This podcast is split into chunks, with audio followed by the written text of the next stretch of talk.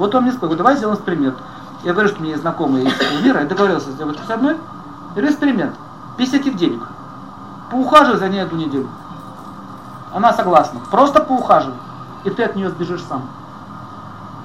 Нет, не сбегу. Сбежишь. Ты не выдержишь. Сбежал. Невозможно. Дверь от, вот ставит у машины как дура, говорит, и стоит. Смотрите, как он разговаривает. Стала как дура, и смотрите, он ее то дурой, то проституткой. Он ее постоянно оскорбляет. Уже даже, будучи незнакомой, он уже ее оскорблял. Видите? А теперь дали тебе настоящую живую красавицу. На! Стоит у двери. Что ждет-то? А чтоб ты дверь открыл. А само не садится. Нет, это тебе не Клава с улицы. Не Маша, сурова Маша. Ну представь, у тебя Мерлин Монро. А ты ее говоришь, что дверь стоишь? Заходи. Почему у тебя дверь не открывается? Какая планета у него глючит? Солнце. Нет королевских манер. То есть он не хочет брать ответственность за это, он хочет наслаждаться красавицей, но брать ответственность за ее он не хочет. Даже дверь открыть ей не хочет, руку подать ей не хочет. Не говоря о том, что за стол с ним сесть, с ней. Начинается, бокал не тот, это не это, что мне такое заказали. Что такая капризная? Она не капризная, она так живет. Она действительно так живет, она не капризничает. А ты как живешь? Ты что я заказал? Селедку с мороженым? Он правда селедку с мороженым сказал. Селедку и мороженое. Ты какое ей вино купил? Гвардстели? 777? К селедке еще, еще, еще гвардстель и кофе догнаться. Помните этот? Зофию Синицкую пригласил этот, в ресторан. Не Зофию, это другой фильм. Папанов играл, по-моему. Однако, тут, однако. Ладно, гулять-то гулять. Графин водки и два огурца.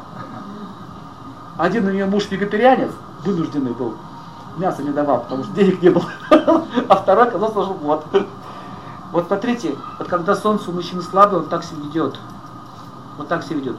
Хотя он может одеть себе дорогие часы, может одеть хорошую одежду, богатую, может, но ведет ты себя как.